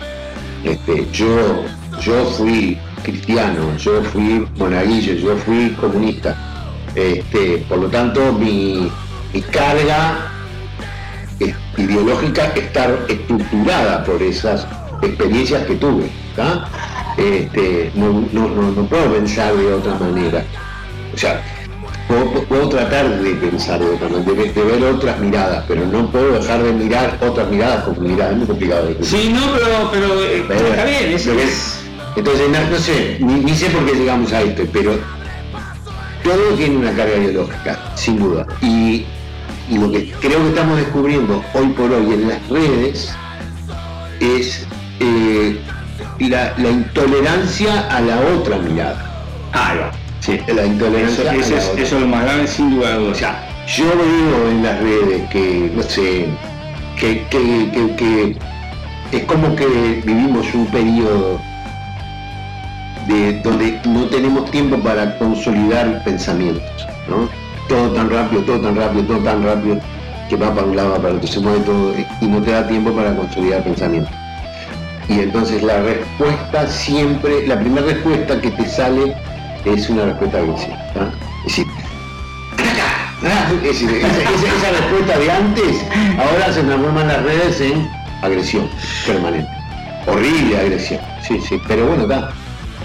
Este, ese es el momento que vivimos. Es que estamos viviendo. La manipulación incluso que estamos viviendo. Profe, eh, vos dijiste en un momento, no sé por qué estamos hablando de esto, bueno, eso es lo que me gusta de cuando de mis chavas, que en un momento que no sabemos por qué estamos hablando de No, no, este no, no, no, no. Pero mí me gusta eso, ojo, me encanta, que digan eso, digo, ¿por qué estamos hablando de esto? Bueno, me encantó, este, es, es, es lo que me gusta a mí. Eh, como que me toca despedir. Antes de despedir te cuento, vos sabés que eso que decís, no sé qué estamos hablando, y pues, está enganchado con lo que hablamos al principio. Yo tengo un muy querido compañero que se llama Federico Martínez. Con Federico Martínez estuvimos exiliados en Argentina. Y militábamos en Argentina juntos. Él vivía en, un lugar que se llama. ah, Ahora se me fue el nombre. Bueno. Vivía. Yo vivía lejos del centro, en Olivo, pero no en el Olivo rico, sino en el Olivo medio. Y él vivía después, no me acuerdo del barrio. ¿no? Salíamos del centro y yo lo llevaba en auto hasta la casa y después. Cuando salíamos del centro, él empezaba a contar. ¿Sabes qué? Me decía. Me empezaba a contar una historia. Y la enganchaba en otra cosa, y la enganchaba en otra cosa, y la enganchaba en otra cosa. Y Cuando llegábamos a la puerta de la casa, tal cosa. El ¿sabes qué? Tal cosa. Era tal cosa. Era, eso. Pero todo el camino era ganando historias que llegaban a aquella audiencia. Entonces a mí me parece que es fantástico que uno pueda sentarse a hablar sin tener que pensar de qué está hablando. Exactamente. Tengo otra anécdota similar, pero nada igual, nada parecida. O sea, similar, pero nada que ver. Eh, cuando yo trabajaba guía, guía turístico, eh, una de mis herramientas era el humor, era, era hacer chistes. Entonces, este, que se usaban los chistes. Que para parecer Susana Jiménez y Tinelli me mataron, porque ahí ya no pude usar más los chistes, porque ahora que decía un chiste, me decían, ah, lo escuchaste Tinelli, entonces de verdad cantar la garra. Entonces dejé de usar los chistes y empecé a usar monólogos. Pero, este, y era característico, una caracter- característica mía de guía era esa. Entonces ya los choferes, cuando yo subía al ómnibus, viajaba siempre con dos choferes, siempre había alguno que me decía, tú un chiste, ¿verdad? me tiraba el chiste. Y yo un compañero era muy callado, ¿no? Entonces yo consulté un mate, un compañerazo, Ricardo Jurado, consulté un mate, muy callado siempre, tipo de esos que cuando meten una es espectacular, es esa frase justa, el momento justo. Entonces salimos de un, de un- paseo, hacíamos un paseo por una mina ahí en, en y, y de ahí no íbamos, no, íbamos para la mina, salíamos, no salíamos para la mina. Eran 40 minutos de viaje. Entonces la gente, después de almorzar, quedaban desmayados. Dormían, Dormían. Yo venía adelante con él tomando mate y para estar atento al momento de despertar a la gente para llegar al paseo de la mina. Y arranque me dice, te voy a contar un chiste o que te gusta que te cuente un chiste. Digo, ah, dale, genial, dale, Rick, Ricardo, decime. Y venía manejando, ¿no? Me dice, venía un hombre caminando por la calle. No sé qué calle porque no me dijeron qué calle era. Bueno, tampoco viene el caso qué calle. Yo sé que empezó así. y del otro lado venía otro hombre que no sé si era mayor o menor, y, y empezaba a enganchar, y yo los 40 minutos nunca me contó un chiste. La rompió, la rompió, yo lloraba, pero lloraba la risa, porque le agregaba más, y le agregaba algo, y yo no paré de reírme, que en el fondo no paré de reírme, la rompió. En el fondo todo. Son capaces de llevar a contar una historia. Es, es, es espectacular. Bueno, muy bien. Te agradezco mucho. Eh, profe, para mí, sí, como siempre te digo, los mensajes, no sé si tutearte o no tutearte. Tuteame, Eh, pero, claro. pero me genera eso del profe mío. Yo soy señor mayor. Todavía ahora en la letra chica me dejaron eso, un viejo en los medios de comunicación. Lo vi, lo vi, lo vi, lo vi, lo vi. Y bueno, asumamos el rol que nos toca cometer. Profe, muchas gracias. No, gracias. Muy amable y gracias por el tipito. Hoy nació una voz entre tanto, tanto ruido. Qué buena entrevista con ¿Te el gustó? profe Piñerúa, ¿eh? Muy Sí, buena. sí.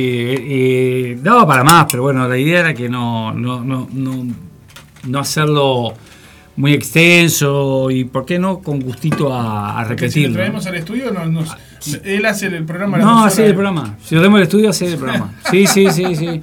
Estoy convencido de eso y Se entrevista, se consulta, se, se responde Un y- fenómeno. y, comanda, la- y comanda todo. Sí, sí, es un fenómeno, es un fenómeno.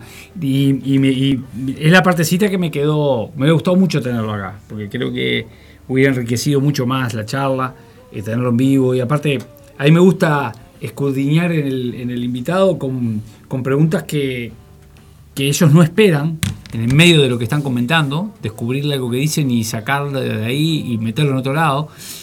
Y a tal punto que, que él en un momento determinado dice, no sé cómo llegamos acá.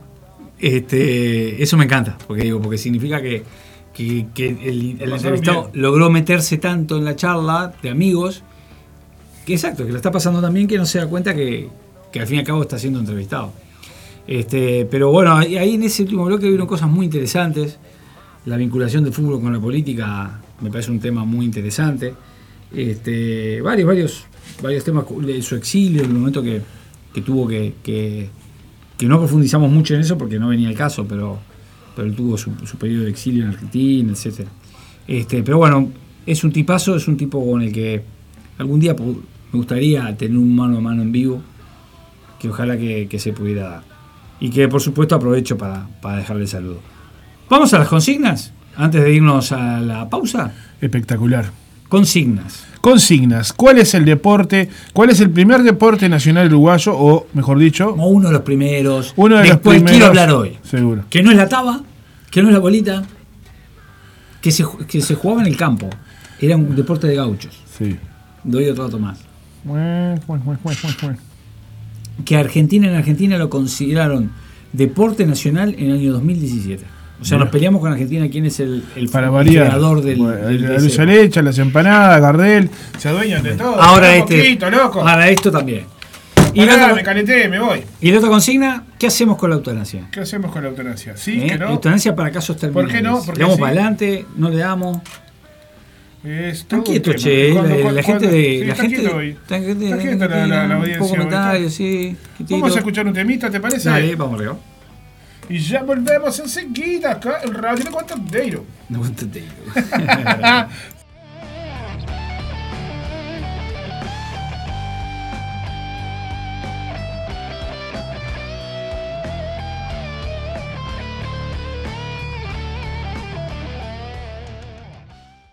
Espacio Dharma, un spa para el alma y el cuerpo.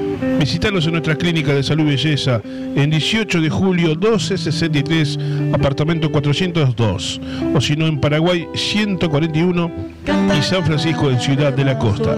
En Espacio Dharma cuidamos la salud de tu alma y de tu cuerpo. Te esperamos. Sueña con ser un príncipe azul.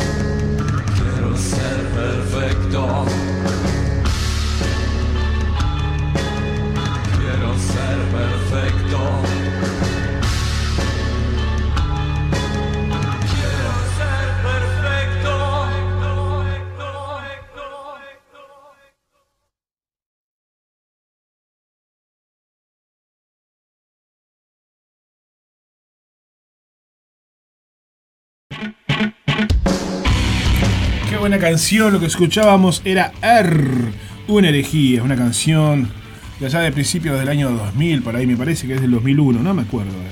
Exactamente, pero es el señor Lady Diego y su vieja banda R, que ha tenido varias, este, varias integraciones, pero sigue siendo una banda referente a nivel nacional e internacional en cuanto al rock gótico, en cuanto al rock alternativo. ¿Qué pasó, mi querido Antonio? Dos cosas quiero hacer. Dígame antes, de seguir con este tema. Una, un saludo a Dercia, que me acaba de mandar un besito. La- mi, la- eh, mi suegra. Uy, tu que no se suegra. pierde ningún programa, está prendida acá de volarte. Y, y a Cristina. Un saludo a Cristina, que, que el sábado pasado tuvo que conducir el programa porque estábamos con, con- con un rodaje. Y tuvo acá invitados en vivo de una obra que se llama Yago, que se lleva adelante en, Sí. en la, en la sala. mm, Estuvo muy linda la entrevista, la pasamos muy bien. Sí, sí, me dijo, me dijo que la pasó muy bien. Este, el otro día estuvimos con ella, eh, como es este, mm, eh, estuvimos en, ese- en esa, en, ese- en esa obra como figurante se llama, porque ¿qué pasa? La obra originalmente es entre medio del público eh, y eh, el público se sentaba en mesas, una mesa con un banquete y la- es, un, es un monólogo, es, una, es un unipersonal que el, el actor va, va caminando en torno a esa mesa. Pero con este tema del, de coronavirus y toda la historia, no puede, el, el público tiene que estar a, a cierta distancia del, de la- del, del espectáculo. Entonces, eh, para esa mesa se precisaba figurantes, que se llama, o sea, extras. Sí. Ahí fuimos como extras, participamos este, en la obra el, viernes pasado. Y pasamos muy bien, ¿no? una hermosa obra Yago en la Sabana Muniz, no se la pierdan. 10, 11 y 12 de noviembre vuelve Ego al Galpón. Ego va a estar una vez más. Ego es una obra, es un thriller, eh, este, thriller eh, tecnológico, eh, interpretado por quien habla en estos momentos, Jerónimo Bermúdez, Joel Fassi y mm, Alba More- eh, Marona, dirigido por Gonzalo Barsi, que va a estar en el Galpón 10, 11 y 12 entradas a través de Ticantel o Habitat. Muy bien. Y es una obra que realmente vale la pena, es muy linda, tiene que, es muy actual, tiene que ver con aplicaciones y demás. No voy a decir mucho más porque vale la pena realmente llevarse la sorpresa de lo que significa la obra. Eso quería no olvidarme de decir porque, bueno, este, son cosas este, interesantes. Y, y antes de ir a las, a, la- a la- a las temáticas de hoy, no quiero dejar pasar por alto. eh, ¿Cómo se llama? Dame un segundito. Dos cosas que pasaron en estos últimos días importantes. La victoria del MAS en Bolivia. La victoria del MAS, Sí. Al Socialismo. Liderado partido de Evo Morales. El, el partido de Evo Morales que finalmente le enrostró a la, a la dictadura que lo- le dio el golpe de Estado, dirigido por, por la Miguel Yáñez. Sí. Eh, El le enrostró que realmente. ese ser, ese ser mal- maléfico. Sí, que le enrostró realmente a esa, a esa gente que más de casi un 60% de la población Votó por. apoyaba a Evo Morales, que no hubo fraude electoral, que realmente el hombre había ganado, bueno, volvió a ganar. Tengo la- las Y al apreciaciones. amigo, y al amigo Almagro también. ¿no? Exactamente. El, tengo que lo único que puedo comentar es eh, lo patético de la de la de la de la presencia de, la, de las apariciones públicas de Almagro de- eh, reafirmando que había fraude en Bolivia después salió a reconocer la victoria de, de, bueno del, del actual presidente del actual presidente electo y a disculparse o sea realmente patético No, o sea, tendría que pedir perdón y, irse a la miércoles con toda la gente que murió durante el, durante el golpe de Estado llevado adelante por, por esta mujer, por la derecha de Chile, ¿no? apoyada por la OEA prácticamente sí, totalmente. Respaldada. Con una Biblia en la mano, ¿no? Hicieron cualquier Sí, como Y tantas otras veces que se han hecho desastres con Biblias en manos lamentablemente Y del referéndum en Chile. El referéndum donde se votó la reforma de la Constitución por una eh, a realizarse por una asamblea constituyente. Exacto, el tema es así. Hace un- hay un- había una constitución llevada adelante en el año 80 eh, por. eh, En, Pinochet, época, en épocas de Pinochet, Sí, de sí. dictadura militar. donde le daban un montón de privilegios a, a los, a los sectores dominantes de, de Chile. Sí. eh, de, de todos, en todo sentido. Sí. Sociales, económicos. Sí, sí, sí, sí. Y y bueno, se llevó adelante un referéndum que permite ahora la apertura a una asamblea que va, a- tipo comisión, que va a armar el, la próxima constitución de Chile, que se calcula que en un par de años ya estaría pronta. Eh, pero lo interesante de ese referéndum es la cantidad de votos que hubieron a favor de esa reforma, a favor de la caída de la constitución de Pinochet. 78%. 78%. Creo que me podría, me pod- sin, sin politizarnos demasiado, me parece que, que, que ya, ya estamos viendo los últimos eh, coletazos de, de una derecha a nivel continental que se quiera firmar al poder con, con, bueno, con, con la ayuda de, de, de países del primer mundo, pero que lamentablemente la gente de a poquito se va, se, se va dando cuenta, ¿no? Sí, es, es como una esperanza para, para mí. Que, Para mí, me- a mí me parece sorprendente lo poco de trascendencia que se le dio. O sea, no me sorprende, me- este, porque eh, lamentablemente es una realidad. Los medios de comunicación masivos no se han hecho eco de, de- de las, de las, este, bueno, de estas últimas noticias, tanto de la victoria del partido de Evo Morales, este, ¿cómo le decían al, al candidato del partido de Evo Morales? El delfín de Evo, de Evo el Morales. delfín de Evo Morales. Causa gracia Es más, titularon el de. Es más, ganó el delfín de Evo Morales. al funeral del fin de Evo Morales y se espera que cuando vayan a la asunción del presidente electo, se, pre- se espera que el presidente de Argentina vaya con, con Evo Morales, que supuestamente está como asilo, como asilado, asi- eh, asilado político en Argentina, ¿no? Sí. Además. Este, y bueno. Pero, pero, pero aún diciendo que es el delfín de Evo Morales, dejan en evidencia lo que fue un golpe de Estado. Claro. Porque si el delfín de Evo Morales le ganó a ellos, quiere decir que Evo Morales le ganó a la derecha. Entonces no es otra cosa que admitir que hubo un golpe de Estado. También hubo unas declaraciones de un obispo de la Iglesia Católica de quejándose de, de por qué permitían, o sea, que, que- lamentándose que qué lamentable que le dejen el poder a los indios. Sí. No sé si leíste algo de eso. No, en- no en- leí, pero lo- sí escuché a unos haciendo un comentario diciendo de que el nivel de ignorancia de esa gente que no habla español. Sí. O sea, son indígenas. que- Seguro. ¿Qué quieres que hablen español? Pero eso no significa que sean ignorantes, o sea, no hablan Claro. español. eh, no. Pero eso es menospreciar y... Y, Y aparte, él, él ha- él ha- él ha luchado precisamente por los derechos de los indígenas. Claro. Entonces, qué mejor que no como en otros países, que la gente que fue ayudada por el, por el gobierno del momento fu- fue la que finalmente le terminó terminó dándose vuelta y votando en contra de sus propios intereses, ¿no? Es verdad. Como la clase media y la clase laburadora de, de acá nomás, que, se le, que le- le regalamos el voto al- a, la, a la gente de poder, que mantiene el poder. Bien, ¿cuál es el deporte autóctono al cual yo me estoy refiriendo? Porque hablábamos de la taba, pero recién decíamos, la, la taba, la taba en realidad no es un deporte, es un juego de azar. Claro, es un juego de Es un azar. juego de azar, porque, claro, se puede confundir con la bocha, que también es considerado deporte, pero la bocha, el juego de la bocha, eh, es más razonado como deporte, pero la taba no era un deporte, la taba se jugaba por, por dinero, o yo estoy confundido. La, la taba se jugaba por plata, sí. Sí, por plata. Y se sigue jugando, creo, en el campo. Sí, se. Hablando de todo un poco, un beso grande para Rosana, compañera del discurso de los ignorantes que nos está escuchando, para Estefa, para Laurita Novas, para Silvia, para Mayra, para bueno, para, para otra Silvia allá por el este, para Silvana que nos está escuchando allí entre el parque de- entre Aéreos Puros y Prado por allí, este, para Silvana que nos está escuchando por Manga, para Marcelita en la Unión, bueno, para Rosana Vecchio allá por la curva, un beso para todas y La taba, la taba se jugaba, se juega o se jugaba con un hueso que se sacaba del, del garrón del animal, ¿no? Sí. Que cuanto más grande era el animal, mejor porque más grande era el hueso.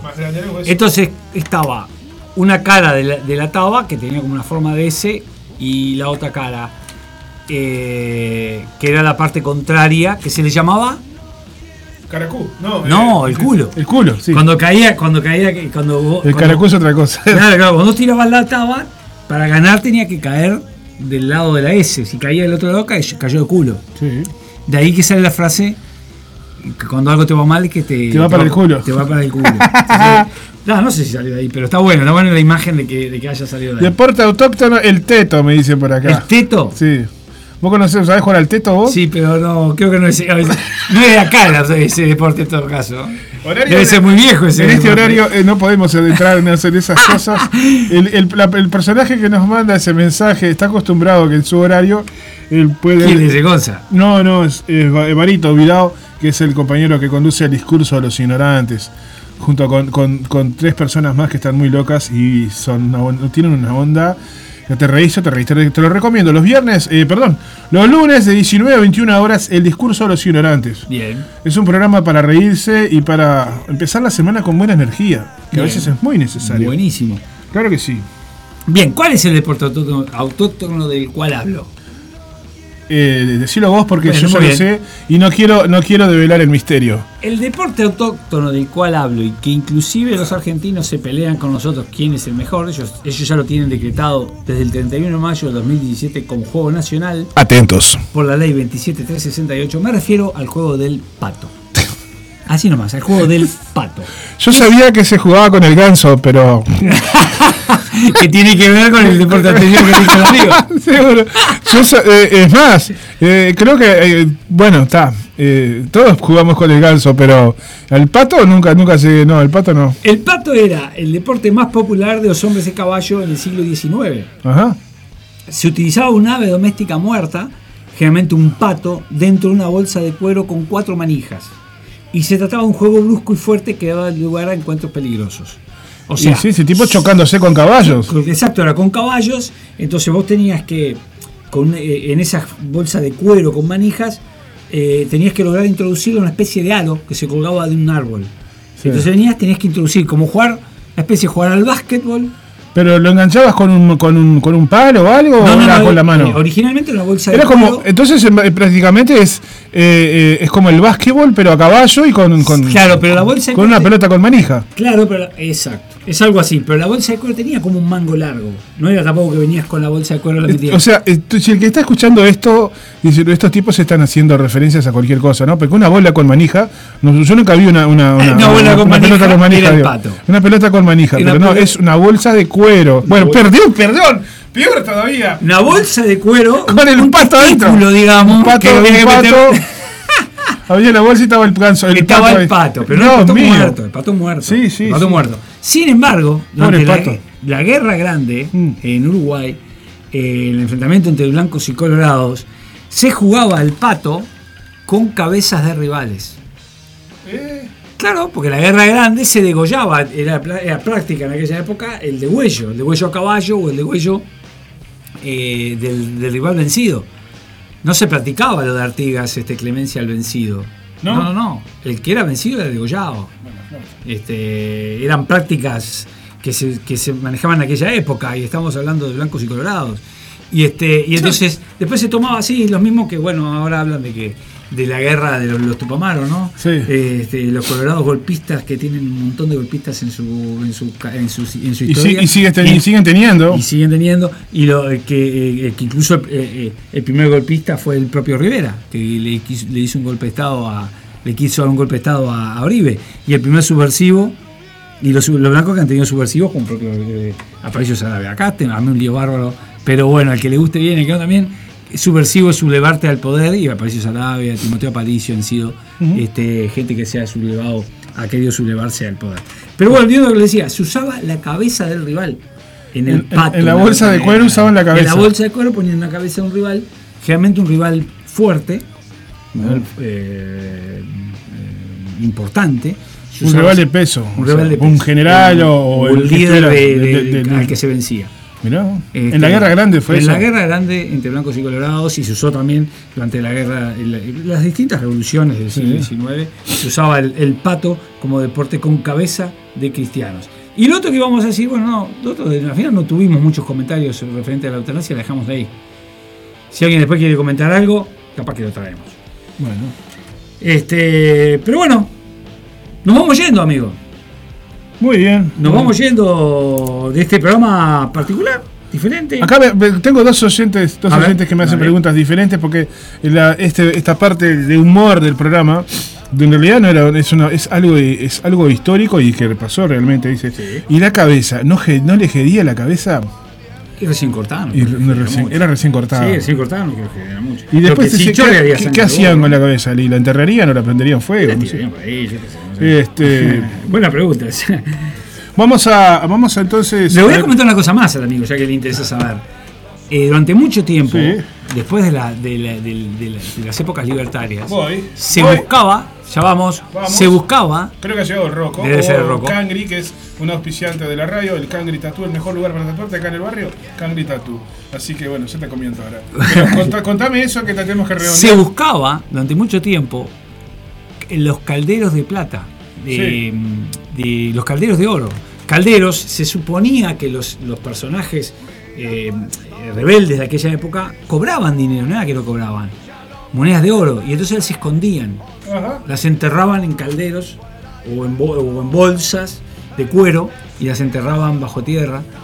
Y de ahí que después que te bueno, se bajo tierra que lo enterraba, bajo un qué, no importa. Este, hubo una redundancia ahí mía. Y de ahí es que después de esas, de esas luchas libertarias hubo gente que andaba buscando metales, la búsqueda de metales que terminaba redondeando en el encuentro de esos calderos llenos de monedas de oro y plata. Que no sé si es verdad, si han encontrado algo o no. Cosas locas que uno aprende, ¿no? ¿Eh? ¿Viste? Para el próximo programa, que ya nos están esperando los compañeros para empezar el programa siguiente, te voy a contar una, una, unas secretas, un- una historia real sobre monedas de oro que le pasó a mi padre. ¡Opa! Tus historias siempre me gustan, así que Son vamos de a ver. campo, son de campo. Bueno, gente, nos vemos el próximo sábado. Sí, ya se viene Ciudad Animal a las, 14 a las 16 horas o- y monedas. Porque Pará, ya- pará, pará. Vamos a ver, porque A si ver. es el roco, ya le damos los Si es el minutos. Cangri, ya le Pará, dejamos pará, la- Vamos a ver que si es el roco. No, es el Cangri. No, no es el roco. No es el Rocco. No es el roco. Pase, pase, por favor. Adelante, Buenas adelante, noches. adelante, adelante, adelante. Estoy medio apurado. Vine Bueno. un presente. Dale. Pero Opa. qué, pero qué nivel. Opa. ¿Cómo ¿En vivo estamos? no? ¿Todo bien, hermano? Sí, ¿Todo estamos bien? vivo, Bueno, estamos en perdón, vivo. perdón. Bueno, estamos en vivo. ¡Qué nivel! Muchas gracias. Viste, me acordé vos. Qué gracias, viejo. Bueno, no después hablamos, cuídate, ¿está? Por eso estoy medio tapado de laburo. Pero Vamos eh, acabo de recibir acá en vivo un, un presente, no me, lo, no me lo puedo cuadrar todavía. Gracias, Cangri. Bueno, y nos vamos, este, la gente nos visita. así ¡Nos vamos! Es Con la visita, pero decí que, cuál es el presente. Un hermoso. Gorro de Harley Davidson. Bonnet de Harley Davidson que te lo dejó quién? El Cangri de Tatú, es, el tatua- es un tatuador de acá del barrio, auspiciante de mi programa del manicomio Under. Muy bien. ¿Viste cómo es? Yo, yo, no, yo, no, yo no los obligo, pero si me quieren traer regalitos, bienvenidos. Bienvenido sea. Oh, Harley Davidson, Motorcycles, qué bárbaro. Muy bien. Bienvenido, gente, se- a- entonces a un programa más de Volarte. ¿Qué se va? Que se va. Hasta el próximo sábado. Como, como les repito, eh, mientras suena la vaca del fondo, en- de fondo, ret- ¿cómo se dice? Eh, valga la, valga la, la redundancia. Redundancia. Eh, la redundancia. Eh, ahora pegadito a Ciudad Animal. Después, a las 18 horas, eh, tenemos eh, Poetas Caros y Vinos Baratos. Una gran programación de Radio El Aguantadero, no te olvides. ¿Nos vamos? ¡Chau, chau, chau! y hacerte reír o llorar. Hasta puedo hablar de ti al compartir tu colchón. Pero siempre estás en pleno vuelo por ahí. Porque al que mucho tiene, mucho más le darán. Pero al que nada tiene, aún más le sacarán. Así es la ley,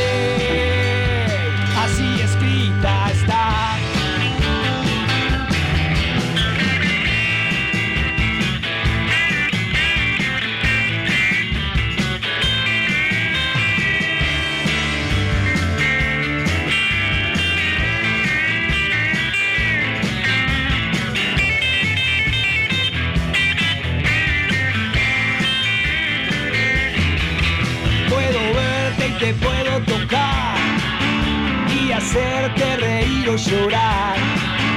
Hasta puedo hablar de ti al compartir tu colchón.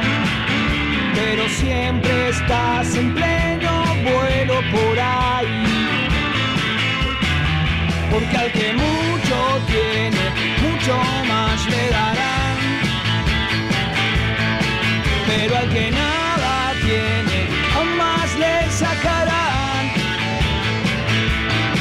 Así es la ley, así escrita